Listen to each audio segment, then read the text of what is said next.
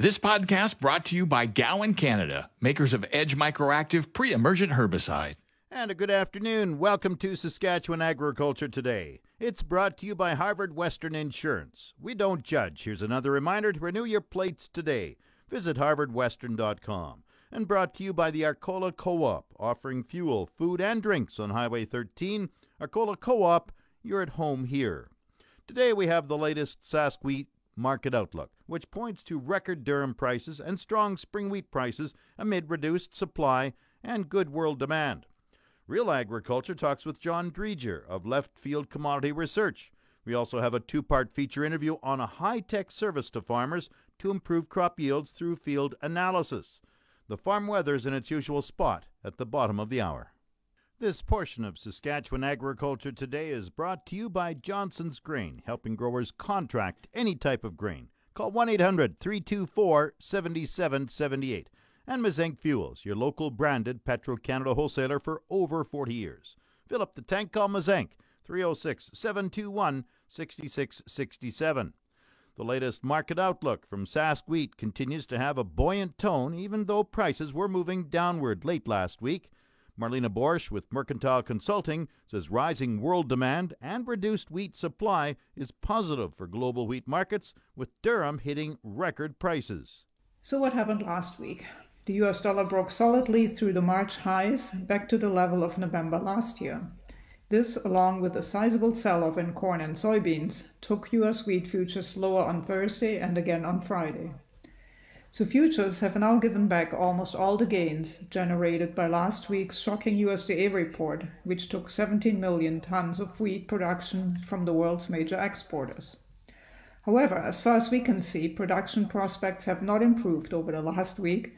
Consumers have limited cover and soil moisture levels across much of the northern hemisphere are low ahead of winter plantings. Next spring, we should see a battle for acres among the crops across the US and Canada. Futures last week closed as follows. September 21 contract Chicago winter wheat closed at 714, down 18 cents on the week. September 21 Kansas hard red winter wheat closed at 702, down 40 cents on the week. And September 21 Minneapolis hard red spring wheat closed at 918.4, down 26 cents on the week. The most important global news, news last week. In Europe, we have continued quality problems. The Matif September to December inverse soared last week to almost $30 a ton as the market desperately tried to find milling wheat supplies. As a symptom of the above, Algeria had to agree to lower its minimum test weight conditions to 76 kilograms. Regarding Eastern Europe and the Black Sea, the Egyptian GASC tender showed the extent to which the export tax in Russia will hamper exports, in that Russian prices were $20 above Romanian offers. However, the upcoming rise in the export tax is reportedly starting to push Russian farmers into selling their wheat, which is pressuring domestic prices, although not a fault market. Further on export volumes, USDA expects wheat exports to be down by 2% to 178 million tons from 181 million in 2021. However, private analysts think that the USDA numbers are far too high, especially for Canada due to drought and in the EU due to quality problems. They calculate that exports could be down an additional 12 million tons. If correct, and combined with increased demand over the past five years, this could give further significant support to global wheat markets. Coming up, Marlene Boersch outlines world wheat sales this past week and record durum prices. This portion is brought to you by Prairie 6 inch eaves troughs. An inch makes a big difference. PrairieEavesTroughs.ca and Farmtronics in Regina, your farm electronics specialists. From moisture testers to security cameras, keeping your farm running productively and efficiently since 1977. 380 Henderson Drive. There's record setting prices for durum at many locations in Saskatchewan. Sask Wheat has released its latest market outlook compiled by Marlena Boersch of Mercantile Consulting. She says there was significant world wheat trade this past week. While Algerian state agency OAIC purchased 290,000 tons of ongoing of optional origin milling wheat in a tender last Tuesday. Egypt purchased 180,000 tons of wheat to be sourced from Romania and from the Ukraine. Russia missed the tender. Japan bought 144,000 tons of wheat from U- the US, Canada, and Australia, and is also tendering for 80,000 tons of wheat, feed wheat, along with 100,000 tons of barley. Morocco's 363,000 ton US sourced durum tender is due on August 24th. There were no concrete results from the Philippine tender, but they may have bought an unspecified volume at around $340 a ton. Jordan will retender on August 25th, and weekly US export sales came in at 307,000 tons, which was in the mid range of estimates. Pertaining to Canadian wheat, the milling wheat market is firm with bids around 10.50 per bushel. We expect the wheat market to remain strong with the price gap with other origins continuing to narrow towards North American values. Statistics Canada's crop update is due in one week, with private sources expecting figures well below the USDA's 24 million tons. Early movement data Canada exported 792,000 tons of wheat during crop weeks 1 and 2, which is 145,000 tons smaller than what we did last year. Regarding durum, prices have responded strongly to the combined US Canada durum problem, and $20 per bushel is now widely bid for number 3 quarts in Saskatchewan. Prices by US companies have been leading bids in southern Saskatchewan with Canadian companies clearly playing catch up. Note that even now, Canadian bids tend to show much bigger grade discounts than US bids. $20 per bushel, as I said, for number three quarts is in the market as of last Friday. These are the highest durum prices and the biggest premiums over spring wheat that we have ever witnessed. We would be loath to miss unprecedentedly high values, and as long as the durum is already in hand, we would be minimum 60% sold at these levels. Durum exports for weeks 1 and 2 amounted to 230,000 tons, which is 47,000 tons ahead of last year's durum shipments. Marlena Boersch compiles the weekly market update for the Sask Wheat website. Time now for Real Agriculture with Shaun Haney. Brought to you in part by Karst Holdings in Assiniboia and Schlamps Integra Tire in Grenfell. Your locally owned Integra Tire dealers on the source 620 CKRM.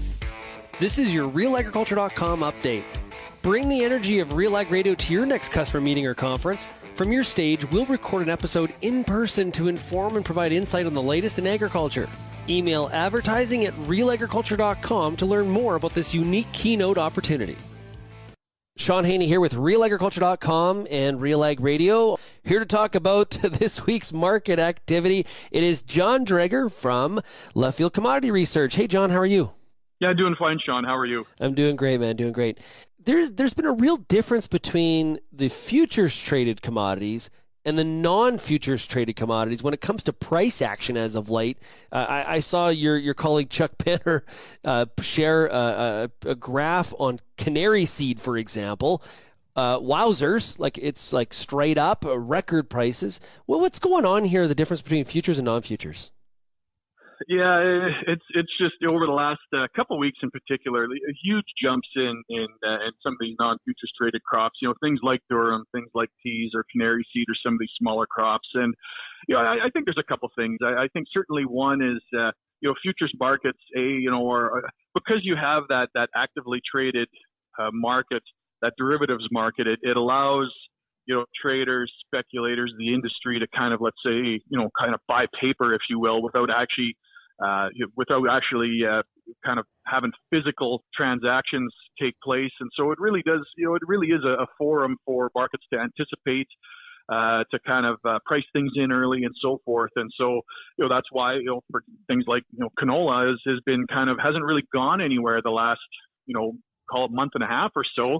Uh, but it's sitting at a really elevated level and it's kind of been drifting along sideways, you know, whereas some of these other non-futures traded crops, I mean, now, you know, it, I don't want to say the market takes some time to catch up. I mean, in a sense, I guess that's true. I mean, everyone's known for a while how poor things are, but maybe it just takes a little longer for it to ripple through to maybe that end user, uh, that overseas buyer.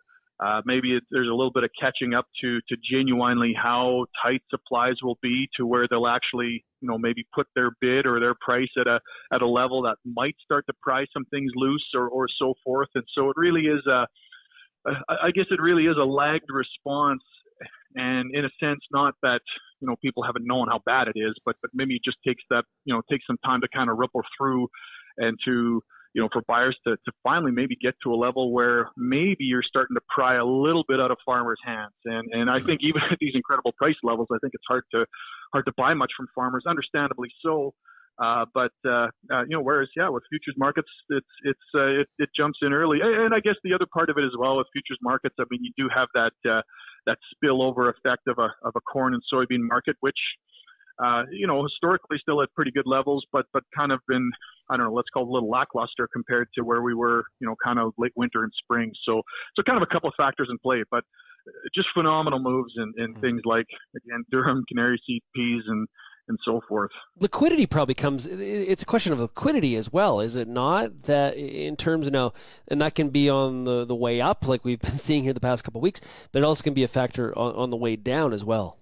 Oh, I, I think that's definitely part of it. You know, I mean, even you know, again with with derivatives markets, the ability to uh, you know to lay off risk, to to manage risk uh, there's just no way of managing that risk in, in these other crops. So, so really, it is a, a, physical commitment. It is a physical transaction. Lower liquidity, as you as you mentioned, I think all of that contributes to it, and and it does lend itself to uh, you know to, to especially in market extremes, you know, kind of uh, kind of large large swings. And so we're we're kind of just really on that that phenomenal uh, move up as as markets are really coming to grips with just just how insolvably tight some of these uh, some of these balance sheets are for these crops and, and, prices are reflecting that. And you know again yeah with these non-futures traded crops it just takes some time to catch up. Yeah. uh, the other part of these non-futures traded crops is of course they're also their production is so concentrated in you know western canada and maybe the northern us where where things just genuinely are that bad uh, compared to maybe some of these other larger crops growing more widely globally uh, some areas aren't as bad as we are, and so forth. And so their their own individual supply and demand situations aren't as dire as they are for you know durum or, or some of these other crops that are so heavily uh, focused on Western Canada and, and the northern U.S. for global trade. So you know, I mentioned the dog days of August. If you look at the the futures traded crops, canola, wheat, corn, beans, this has been your Real Agriculture Update. You can find out more about this issue or many others at realagriculture.com. Infuse some energy into your next corporate event, customer meeting, or conference with Real Ag Radio, Canada's national agriculture radio show. Create a unique experience at your next event with host Shaun Haney, broadcasting Real Ag Radio live on Sirius XM, featuring exciting guests, captivating interviews, and the latest news from the agriculture community. Contact advertising at realagriculture.com or call 587 787 1795 to book your on location with Real Ag Radio today. Get out to an early start on weed control in next year's canola and lentil crop using Group 3 Edge Microactive from Gowan, Canada this fall. Edge Microactive, maximize yields today and manage resistance for tomorrow. Always read and follow label directions from Gowan, Canada. The official 620 CKRM Farm Weather is brought to you by Shepherd Realty in Regina, specializing in farm and ranch real estate in Saskatchewan. Call Harry, Justin, or Devin at 352 1866. And Moose Jaw Truck Shop, the number one choice for any diesel engine repair. Drop in, no appointment necessary, or visit moosejawtruckshop.com. Partly cloudy sky today, the high 18, the low plus 5. Thursday, partly cloudy, becoming cloudy in the afternoon and evening showers. Wind southeast 30 tomorrow, the high 19, the low 12. Friday, cloudy, 60% chance of showers, the high 18, the low 11.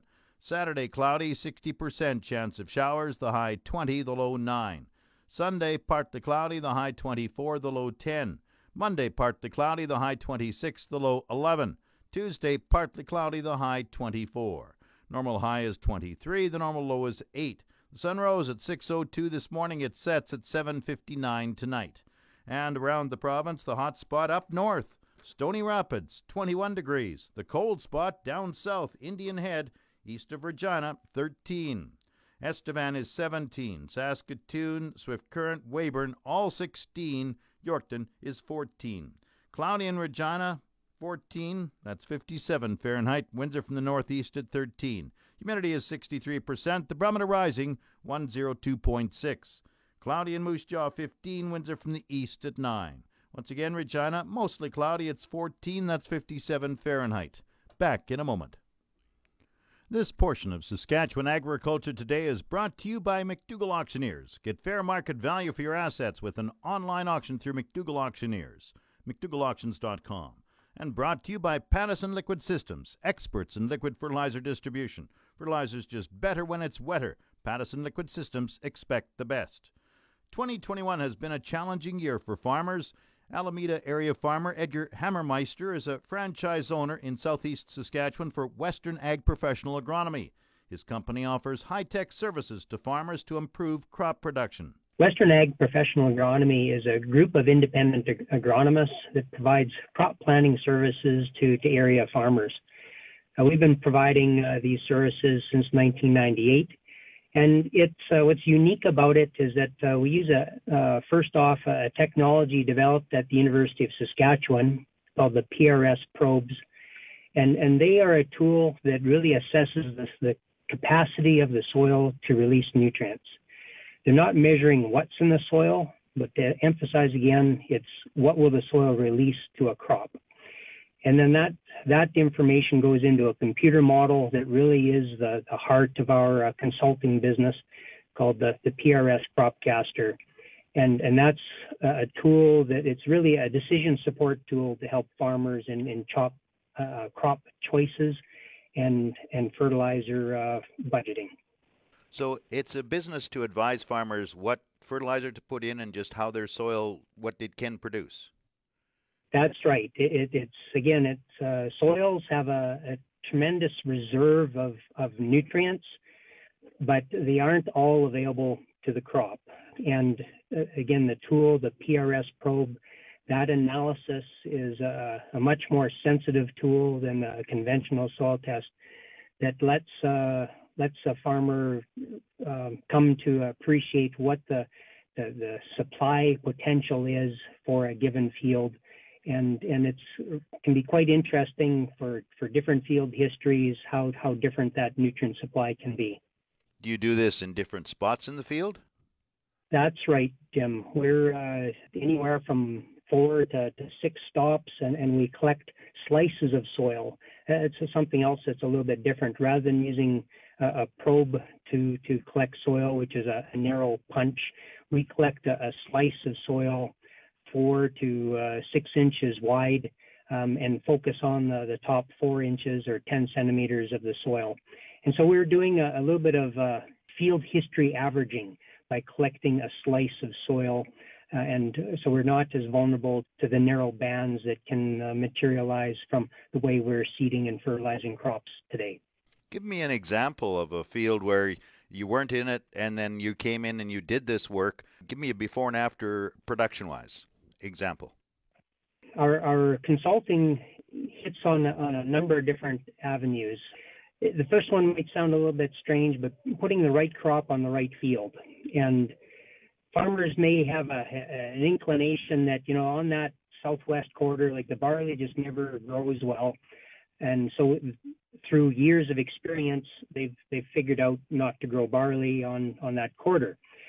Our analysis would identify if it's a nutrition issue, we would identify well what the actual problem is and what the economics are to fixing it. And so if we want to rotate to to a cereal, we can identify which fields the, the barley versus wheat would, would do better on, or if, if the field needs to be in barley for, for whatever reason, then what is the, the best uh, fertilizer supplement to optimize yield potential?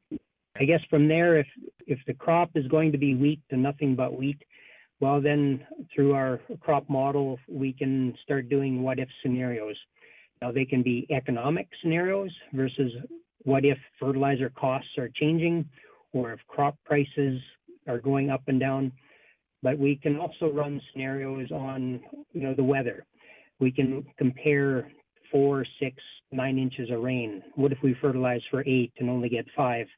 We can do all those what if scenarios. And, and ultimately, our consulting, our job is to show options and, and talk about the implications of, of different decisions. But it's ultimately up to the farmer and, and their risk tolerance for the scenario that comes up.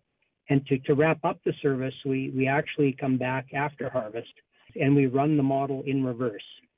So at during the planning phase, we're, we're looking forward. You know, we, we have maybe two feet of moist soil. We're uh, hoping for six inches of rain. We plan for durum. We use this fertilizer blend. Those are the assumptions going into the season.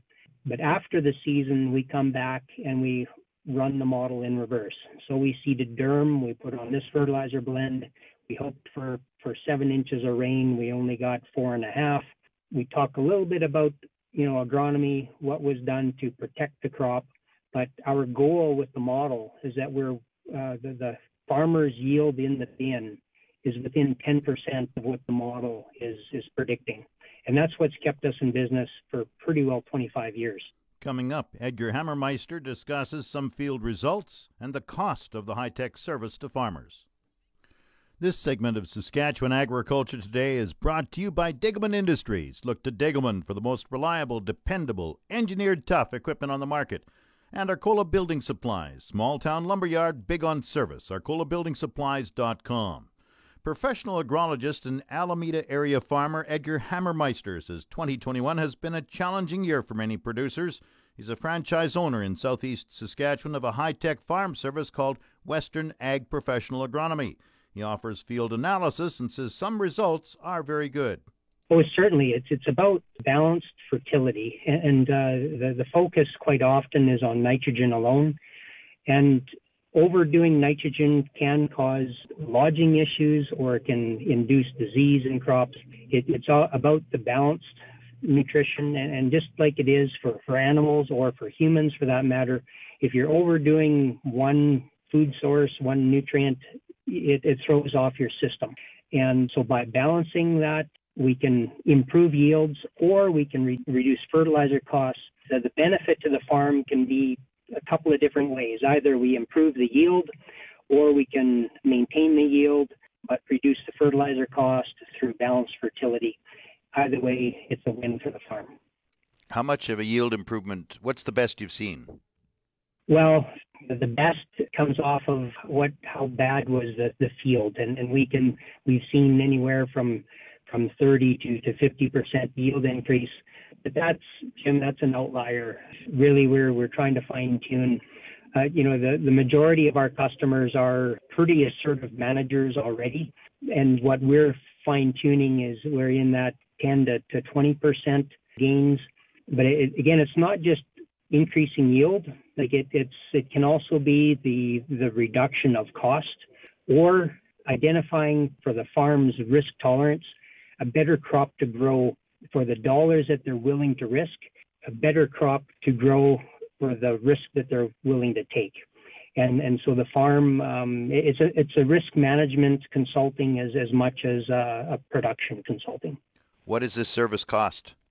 The, the basic is $4 per seeded acre. And what that includes is that we, we have a quick discussion about fields and, and field histories before we go sampling. We sample the fields. The samples are analyzed at our lab in Saskatoon. Then we come back and do the consulting, the crop planning process. And then we have uh, typically there is a, a, an in season visit just to see how the crop is progressing but uh, most importantly, we have the, the post-harvest backcast session, as we call it, to that really lets the, the farmer um, come to appreciate how well the computer model can work for their farm. Now, I understand you're a professional agrologist, also a farmer in Alameda. How's your harvest going? Yeah, Jim, we're uh, just over 40% complete at the farm and uh, shut down here recently with a little bit over an inch of, of moisture last weekend and, and some inconvenient harvest weather at the moment. Hoping to go a little bit later today. Yields have been um, a little bit below average. Uh, protein levels are, are quite high 14, 5 to 15 in the bread wheat that we've taken off so far. that meant the groceries were there and just we didn't have the moisture to generate yield potential. But in the southeast corner, we're uh, whenever I think about being a little bit disappointed with below average, I'm actually very appreciative of the opportunity that I have because I know so much of not just Saskatchewan but the prairie and northern plain region is suffering terribly with uh, with a terrible drought, and uh, we're we've got a, a, pretty special circumstance here in, in deep southeast Saskatchewan. Edgar Hammermeister is an Alameda area farmer and franchise owner of Western Ag Professional Agronomy. For more information, the website is growmoreprofit.com. Market update brought to you by Nelson GM in Assiniboia and Avonlea. If you are a Costco member, get huge savings on current 2019 and 2020 SUVs right now. And Western Ag Professional Agronomy. If you want to make cropping decisions with confidence, visit growmoreprofit.com. Grain prices were mixed in early trading. Viterra prices for durum dropped 55.12 at 681.03. Canola gained 430 at 884.02. Number 1 red spring wheat rose 56 cents at 371.53. The rest were unchanged. Feed barley 354.65. Flax 899.76. Lentils Oats, three thirty-seven fifty-three. The lentils is unavailable. Well, lentils was one thousand twenty-five dollars and fifty-nine cents. Yellow peas, four seventy-seven sixty-three. Feed wheat, 261.65. On the Minneapolis Exchange this morning, hard red spring wheat for September dropped two and a quarter cents at 9.28 and a half cent a bushel.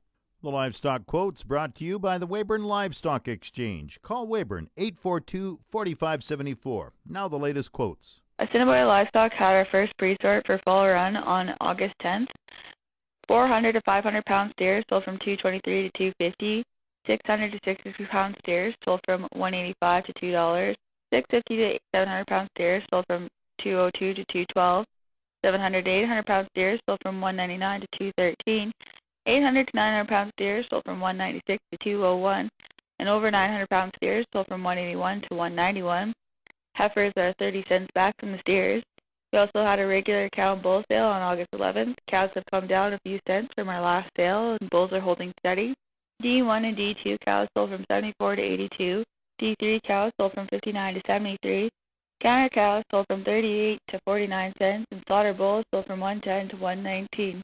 This is Jordan Stevens with the Assiniboia Livestock Market Report. Have a great ranching day. And the latest pork prices, both brand and moose jaw plants, 235.88 per CKG. Coming up, the resource report.